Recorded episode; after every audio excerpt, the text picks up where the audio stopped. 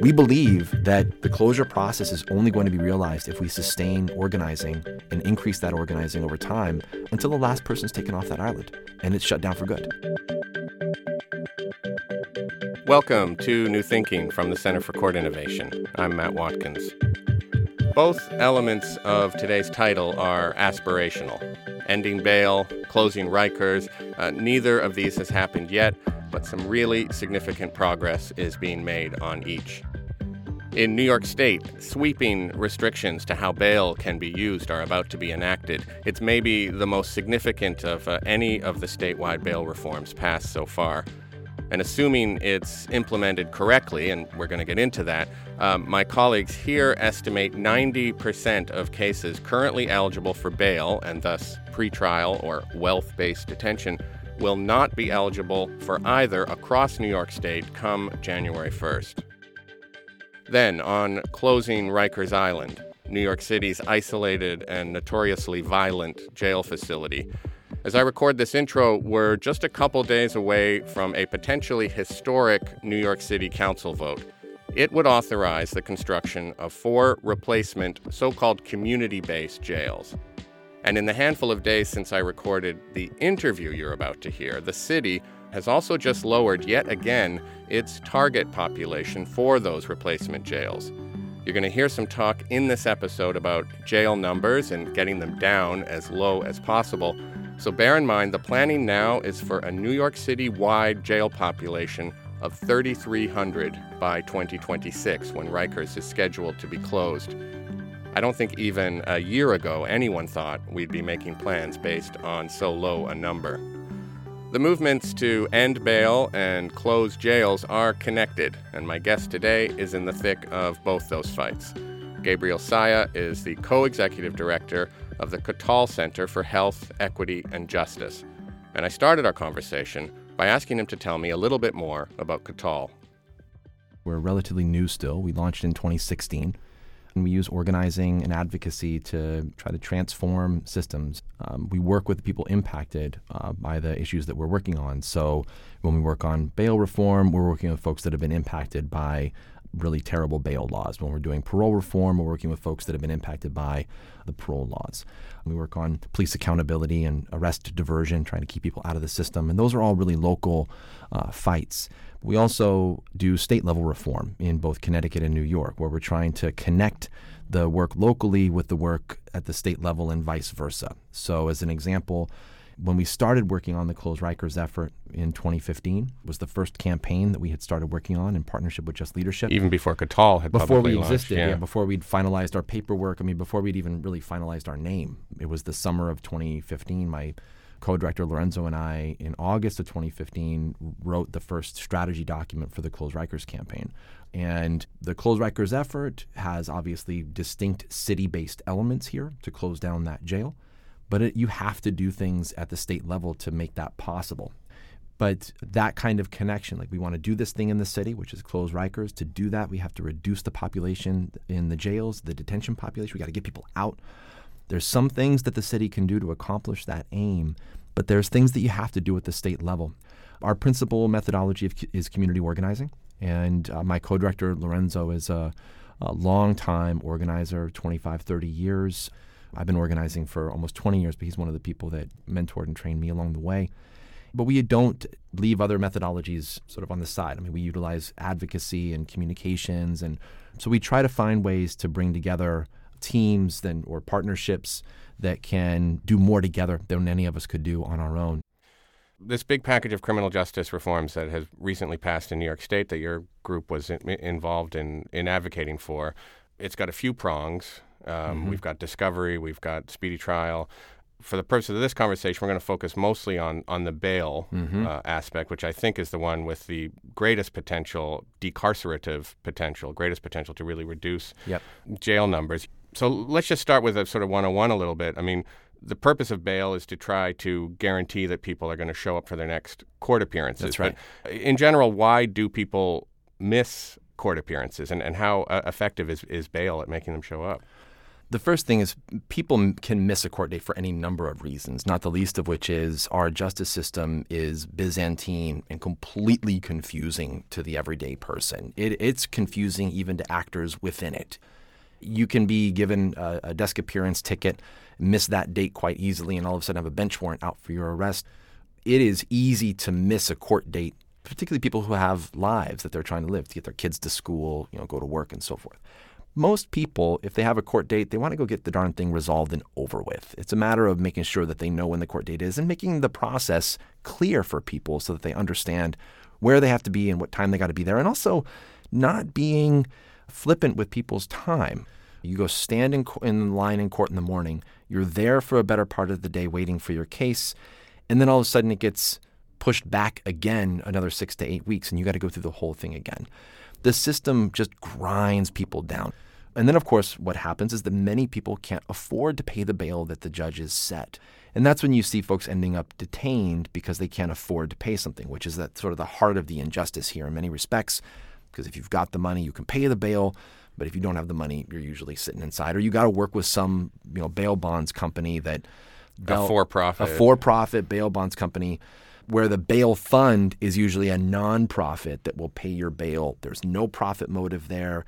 Usually bail funds are oriented around trying to help people and to transform the system and make it more just, whereas bail bondsmen or the bail bonds industry is around extracting capital from poor people and getting themselves a profit from it.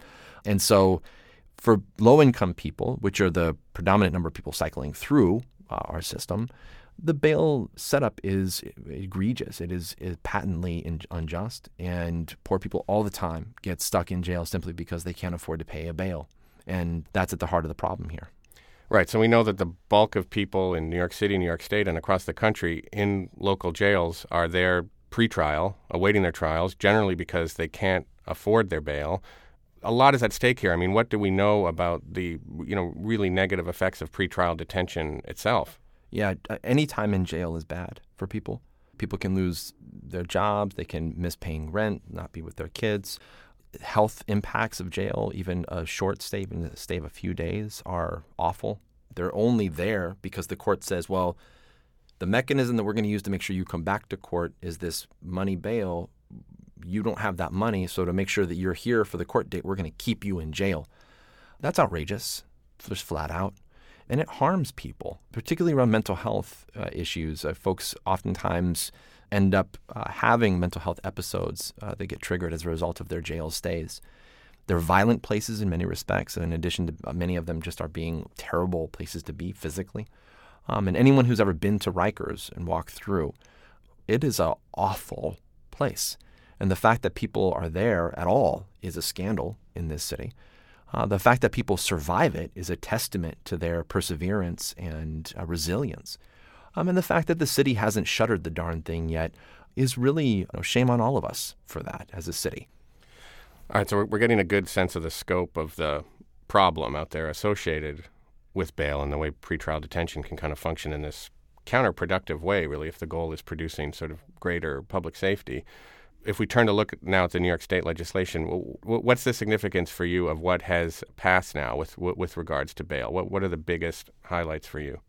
I mean, there's multiple things in this package that are worth talking about because it's arguably one of the biggest pretrial reform packages and criminal justice reform packages that's passed certainly ever in New York and also in the nation. It is extremely significant what New York has done here. Jail populations, if this new law is implemented correctly, are going to drop precipitously, especially outside of the city of New York, but even inside of the city of New York. I mean, some estimates, even C C I's estimate, is that well over forty percent. Yeah, forty-three percent, uh, I think, yeah, will be the will expected drop, which is significant here. We're going to see, I mean, there was a, another recent report coming out of a, a place at John Jay, one of their research institutes there. Data Collaborative for Justice. Yes, I think, and yeah. they did their, their report that I was reading showed that if the bail law had been in place last year in twenty eighteen, twenty-one thousand fewer people would have been detained. That's a lot of people not having to cycle through. And they uh, went back system. Even through the broken windows era and yep. ran the numbers. They and did, yeah, like ten years something back. Something close to half a million or yeah. something. And and then you think of all the money, right? I mean, I think the their number for twenty eighteen was how much bail got paid for those folks, and I think they landed on about two hundred million dollars. And so that's two hundred million dollars coming out of low-income communities, communities of color here in this city to pay bail. That, or the bail bond industry. Or the ba- mostly to the bail bond industry, yeah. right? That's most of where that's going. Um, so we, this we, is, we should this maybe just be... tell people what the changes are so they know what we're talking about. Yeah. I mean, the biggest of which is that there's a whole bunch of offenses now, misdemeanor offenses and some nonviolent felony offenses, for which they have to let people go. Right. It's not like you need to consider this. It's yep. a, now nope. a clear mandate. They have to let people go. There's not a mechanism, with with rare exception and in technical things that I won't mm-hmm. I won't dive into here. Uh, they ha- just have to let those folks go. And the rationale behind this, of course, is that why are we holding people to begin with if there's no immediate or obvious threat to the like safety, uh, the public safety uh, here? And so a significant portion of the people that are cycling through Rikers every year Uh, on these misdemeanor charges and nonviolent felony charges will not be there anymore. They will. It, you give them a court date. They're gonna. There's gonna be some pretrial services that will help folks sort of get back to court as they need to. And then they also change as an aspect of the larger package. There's an element there that requires police to give people desk appearance tickets. This is also a huge change because this happens for a lot of the low-level offenses, particularly misdemeanors, where the police will no longer have the option of detaining those folks, you know, as they have been, like bringing them back to the station, fingerprinting them, mugshot, holding them. Um, holding them right through to arraignment. Right through right. to arraignment. That's right. On, that's, on a really minor. On a minor charge. And yeah. that's no longer going to be an option for them. So these are major changes that are going to fundamentally alter the landscape of the pretrial justice process here in the state of New York.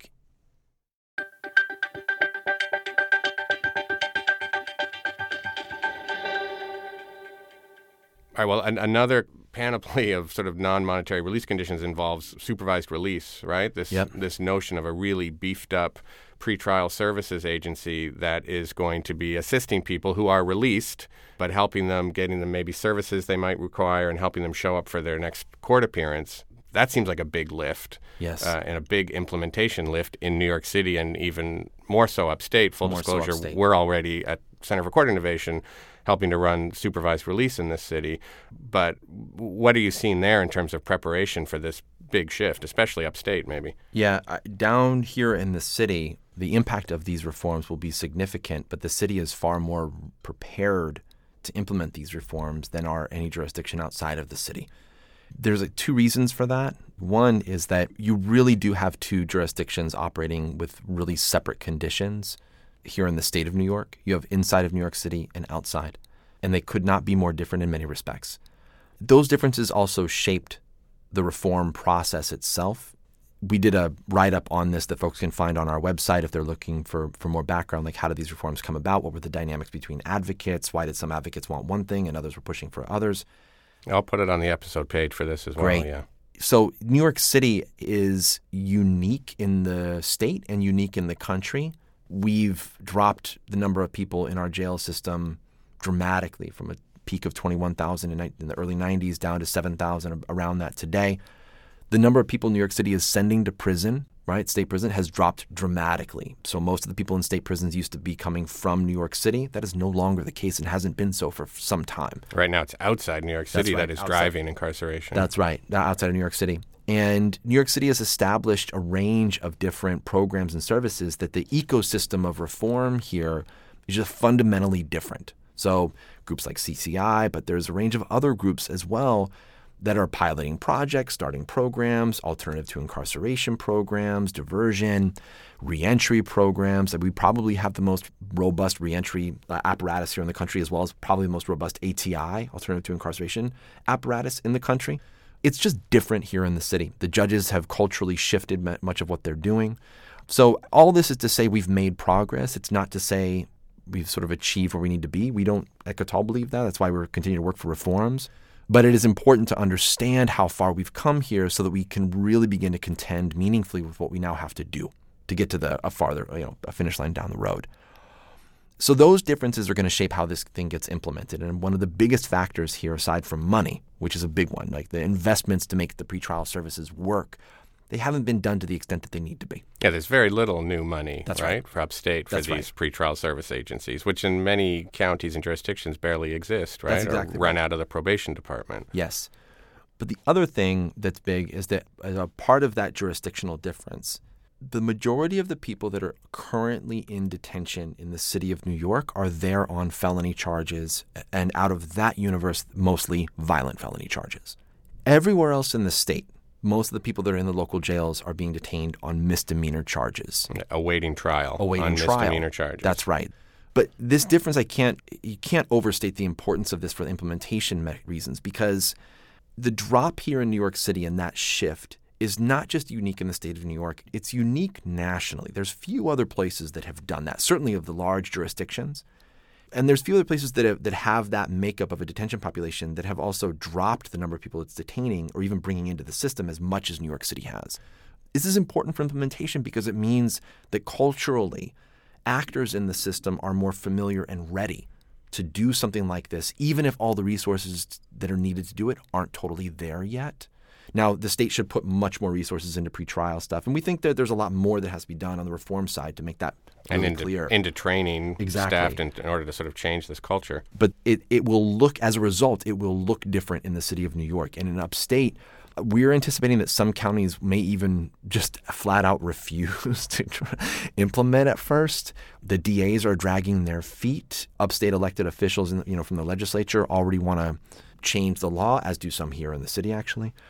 So this is as this is going to be a political fight as much as anything else to get to make these counties follow through. But we also have to keep pushing the state to provide the resources necessary so that counties aren't going back to using jails as a mechanism available to them to bring people back to court. Because after January first, they won't have that option for most people anymore.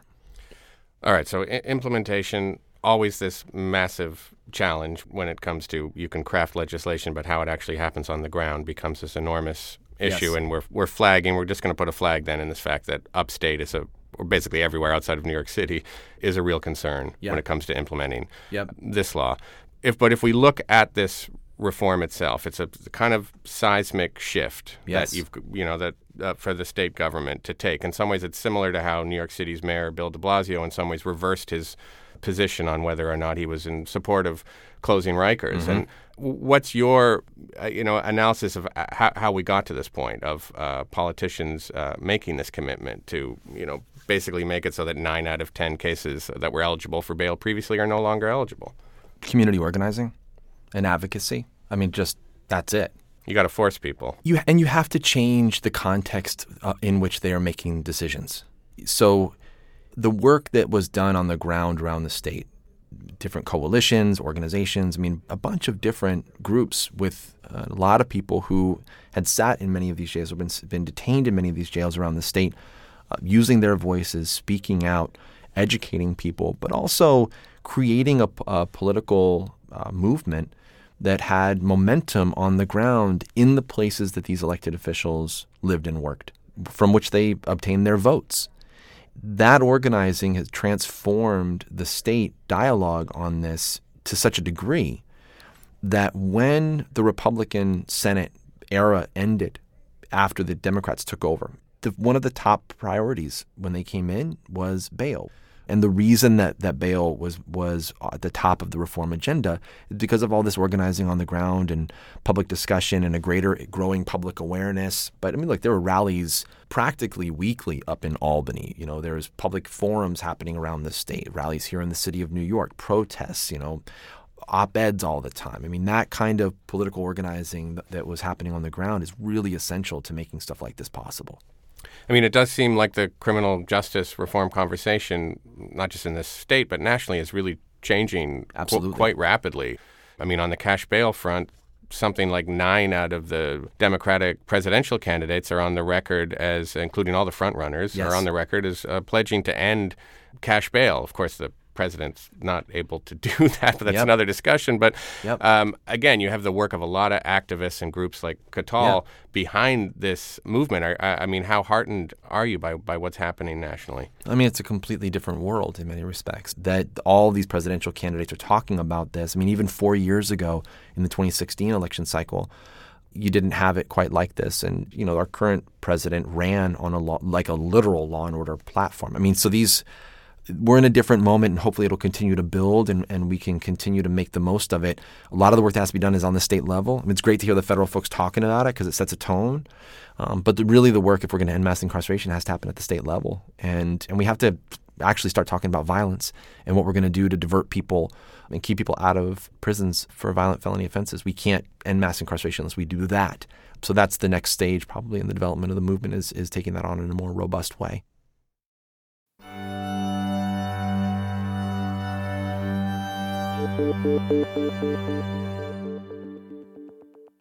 So we have this massive debate going on in New York City right now about closing down Rikers Island, this, you know, notorious and notoriously violent jail facility.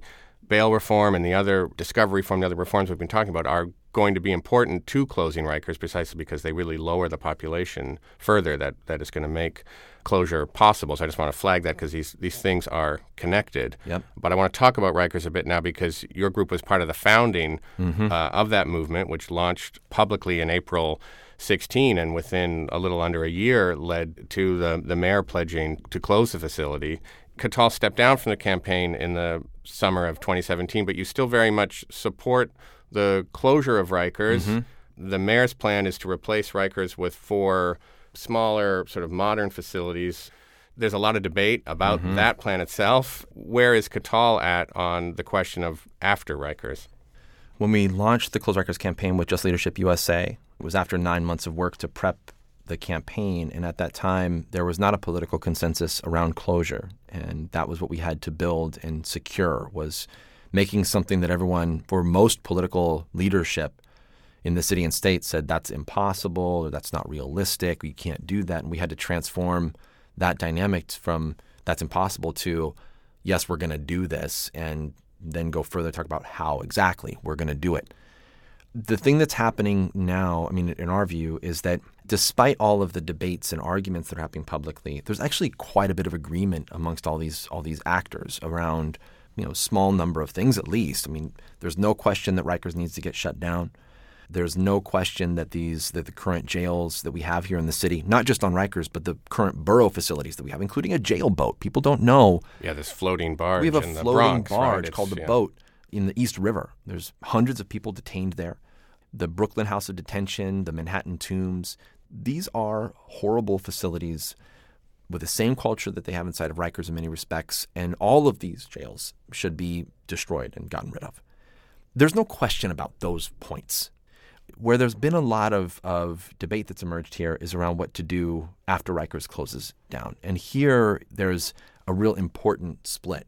The mayor's plan, which we've been working, as has the Close Rikers campaign, of which we're a part, and Just Leadership U S A and others, to get the mayor to change his plan. So from the point the mayor introduced that plan in twenty seventeen, there's been an effort to get him to change it and improve it that still is happening up to this very day. So the mayor's plan has evolved in response to pressure from groups that have been sustained w- working on that. And that pressure would continue even if, exactly. even if the plan passes city council. Well, the plan that the, the plan in front of city council, really, to, to be clear, is is the land use proposal for these new uh, replacement facilities. That's one aspect, and a critical one, for the mayor's larger plan, but it is not the whole plan. That's important because there's other ways that we've been working to change the mayor's plan and some real differences that we have. Like, we don't think the Department of Corrections should be playing a, a role managing these facilities in the same way. The mayor's plan is to have them do so. We're fighting fighting that out. But one of the things we, we believe is at the center of the debate right now is is one of the things that actually doesn't really get discussed publicly very much, which is the question of conditions of confinement. And that really is where the debate is revolving around with the Close Rikers campaign and some of the folks that are arguing for no new jails. Right, people on the more abolitionist side. I mean, in a way, we're talking about a debate that's taking place on the left, if we can say that, of criminal sure, justice absolutely. reform, and I, right? And between I would, reformers and abolitionists. I and, would, I would actually really disagree with that characterization. This is not a debate between reformers and abolitionists. And I say that because Katal is an abolitionist-oriented organization where our aim is abolition. Just Leadership's aim long term at this point is abolition. Other groups that are part of the Close Rikers campaign. It's how we get there, I guess. It's a, it's a strategy question yeah, yeah. more than anything. And but the reason I highlight this issue with conditions of confinement is no group has put forward a plan that says that nobody will be detained after Rikers is closed. Every single group has said, we understand that after Rikers is closed, for the foreseeable future, there will be detention in the city of New York. That's just a reality. That's a reality. Yeah. Close Rikers campaign has put that forward. No New Jails has put that forward. The Lippmann Commission, the mayor. The question then is, how many people will be detained then? That's been a huge fight. We're trying to get the mayor's projection to be much farther down than it is right now. Initially, they said like five thousand people, and they've lowered that now to four. After the bail reform. After the bail reform. Part, we're trying right. to get them down even farther. Right. And one critical aspect of that is this legislation back up in Albany related to parole, parole reform, because right. there's six hundred, seven hundred people there just on parole violations. The, sec- the second thing is, like, where will these people be detained, and under what conditions will they be detained in? Those questions are the fundamental, uh, the split point between what you're seeing right now happen on the left around how to proceed. Our position, in which we join with, with Close Rikers in saying this, is, is that since there's going to be people detained here in the city of New York, they should be detained in conditions that are as humane as possible. We should not have people detained in the barge, on the boat, in the East River, in the Tombs, in the Manhattan, uh, I mean in the Brooklyn House of Detention. If people are going to be detained in the city of New York, they should be detained in conditions that are as humane as they can be. What the No New Jails folks are saying is close Rikers and detain the remaining people in the existing facilities. That's the real difference here, and the, where the argument emerges. Now, there's different political reasons why people are making that demand, and I won't, they wrote a whole plan that you can go read. For us, the notion that we would keep the barge open is outrageous. It's not a place that should even exist here in the city. We're also a group that long-term is aimed at eliminating detention entirely. How we do that is a question we could spend hours on and days. It's a, it's a huge subject of a fight, longer than what we have for here. But there will be people detained here in the city of New York when Rikers is shut down. Then the question is, under what conditions will those people be detained? And we believe that insofar as there's going to be detention here in the city of New York, detaining people in the existing facilities that we have here in the city is inhumane. And that's the fundamental difference between the two plans. And that's been lost in a lot of ways in the public dialogue and discourse, unfortunately, because these are hot, contentious issues. But yes, there should be a lot of fights and and difficult ones about, like, how is it that we get to a place in the city where people are treated fairly, where communities are not targeted and criminalized, where we're not investing and wasting resources in policing and courts and all this other stuff to deal with things that are health issues and issues about poverty and housing and so forth. So we have this sort of split uh, on the left right now, and um, on criminal justice reform issues uh, about goals and, and strategies and sort of what are the current realities. I, I was struck reading this really great document that I'm, I'll put on the episode page as well that you did about the Close Rikers campaign mm-hmm. and how it took shape and, and lessons and organizing lessons to be drawn from it. And I was struck by the fact that in the, you know, the formal launch of the campaign, the sign-on letter, there's no mention made in the letter about what's going to happen after Rikers. Exactly. The sole focus is on closing Rikers. Yes. And, uh, you know, I'm I'm wondering, that clearly was a strategic decision, I would think, in some ways. Yeah, yes. it, was a, it was a deliberate and strategic decision because we knew that in order to, to close Rikers, we were going to need to have all hands on deck, it, that it was going to require a real robust set of demands, all demand like groups rather, uh, all demanding one thing together. And even now you're seeing the rationale for why we did not articulate what would come afterwards is because we knew if we start with where we all agree, everybody can agree, or at least what we were trying to get people to agree. Let's all agree we can close Rikers. So if folks say abolition were bust, folks who are more reform ended, closing Rikers was what we worked on. We were able to build a consensus within the justice reform community here in the city of New York that that's a thing that we can all agree on. The moment we start talking about what comes after, you got a million different ideas. Or you got one no, many yeses. That's right. That's how we framed it. Yeah, which is a lesson that came out for, for us in the global justice movement of the of the nineties. But here you're, we're seeing now the different perspectives of what to do. And if we had started off a Close Rikers campaign with an outline of what was going to come after, It's not clear to me that it would have been successful or that it would have been successful in the in the timeline that it was in terms of securing the mayor's commitment. But the thing is that once the mayor says we're going to do this, that's when the sh- the dynamic shifted. The singular objective was to get the mayor to say we're going to close Rikers. It's going to be the policy to close Rikers. Once that happens, now you have a whole set of other th- targets you got to go work on to make it possible. Community boards, city council members, tenant associations, block watch groups, church and other faith-based organizations, housing groups, mental health groups, all, like, our entire city is implicated with the question of what do we do now? Because to do it, you have to fundamentally transform the city. We're, right? We have to stop using jails as a catch-all for either people that we don't like or people that we're afraid of or people who have been lost through the the gaps in the social safety net. Like, what do we do in the here in the city to about the fact that we've institutionalized racial disparities, and that's ingrained in many respects in ways that are hard to unroot? I mean, like, closing Rikers is a is a fundamentally systems transformation that is going to be ugly because that's how that stuff is. And we just knew that if we if we could have a crystal clear shared demand of closing Rikers, that we get people on the page for that, that would put us in a better position to fight out in the next phase. How do we do it? And so fighting to improve the mayor's plan and to get the city and hold the city accountable here is a huge factor in all of this at this point. And getting the mayor to follow through, not just on his commitment, but to make the plan align with some of the demands that are coming from communities that have been most impacted by this, has been the the work of the last two years. And that's how we got here.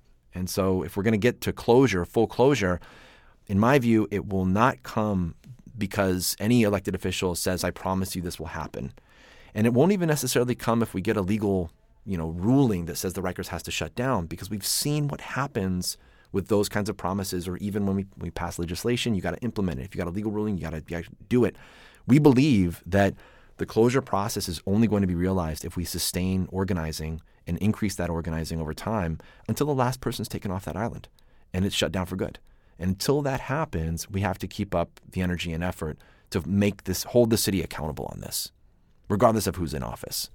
You know, the ugliness that you're talking about, and there's and there's some ugliness on, on the left right now in this city on, on the reform stuff. Mm-hmm, I mean, there's absolutely. This kind of suggestion coming from the from the No New Jail side somewhat that, you know, anybody who's in favor of closing Rikers and acknowledges that you're going to need some kind of physical facilities to replace it, that anybody advocating that is some kind of crypto-carceral stater mm-hmm. uh, or something. Uh, but it sounds like, to me, you you knew this ugliness was, you knew this was going to come. Yeah, we knew it was going to come. It's, it's a matter of how we organize around it. I mean, look, like some of the the demands and claims that are being made, I, I think there's there's a lot of passionate folks in this. With social media and whatnot, things can be far more amplified. I think if you read the No New Jails platform as we have, and you can see some of the arguments in there are solid, good arguments. A lot of it is really similar to what the Close Rikers campaign has put forward. And the No New Jails folks themselves have acknowledged there will be detention afterwards. I don't know what purpose like some of the or like larger vitriol serves other than like that's the kind of vitriol we see that's sort of normalized in today's political climate. So if you ignore that and you focus in on the substance here, there's a lot of common ground to build on here. And if we can find a way for groups, particularly on the left or on the progressive side, to find the areas where there is common ground and collaborate in those places, and to, at least where there's disagreement, may have those disagreements operate in such a fashion that they don't ultimately disrupt or otherwise pull the rug out from under the larger process. That's usually, that's kind of how this stuff goes. I mean, it's not new. It's not, it's certainly not uh, intrinsic to this fight. But our larger concern is around the twenty twenty-one election cycle here in the city of New York. Whoever's going to be mayor, two-thirds of the city council is turning over. D As are being reelected. Borough presidents are being reelected. I mean, we're looking at a really seismic shift in the political universe here in the city of New York in the twenty twenty-one elections. And so that's where we think that wherever we can find common ground with folks along the range of the political spectrum, we should. And then, you know, we like there's some important details certainly to disagree around and fight over that we should. But again, no group, including No New Jails, has, has put forward a notion that there's not going to be detention after Rikers closed for the foreseeable future. And so we got to figure out how we're going to proceed there and, and do so in a way where we can keep the detention populations on a downward trend as they have been. And like for Katal, and clearly for No New Jails, like, and I think for folks in the Closed Rikers campaign, we eventually want to get to zero. But that's not going to happen until we build, build more political power. We got to make additional changes up in Albany. And we're going to have to continue to transform the political dynamics here in the city of New York to make something like that possible. So that's our task. The work continues. The work continues. In essence. Well, Gabriel, thanks so much for your work and for the work of Katal. Thank you. Um, and thanks so much for making the time to come yeah, in here today. Thanks for having me. I appreciate it. So that was my conversation with Gabriel Sayegh. He is the co-founder and co-executive director of the Katal Center for Health, Equity, and Justice. You heard a couple of references in there to the episode page. It's full of resources and references to help you dig deeper into today's conversation. Click the link in your show notes or go to court innovation dot org slash new thinking. For their help with this episode, my thanks go to Aubrey Fox, Craig McNair, Sarah Reckes, Tim Donaher, Scott Heckinger, and the illustrious Court Innovation Jail Reduction duo of Mike Rempel and Crystal Rodriguez. This episode was edited and produced by me. You can find me on Twitter at DidacticMatt, and please consider giving New Thinking a rating and review on iTunes. Technical support is from the Cherry Bill Harkins. Samiha Mia is our Director of Design. Emma Dayton is our V P of Outreach. Our theme music is by Michael Aaron at quiver n y c dot com. And our show's founder is Rob Wolf. This has been New Thinking from the Center for Court Innovation. I'm Matt Watkins. Thanks for listening.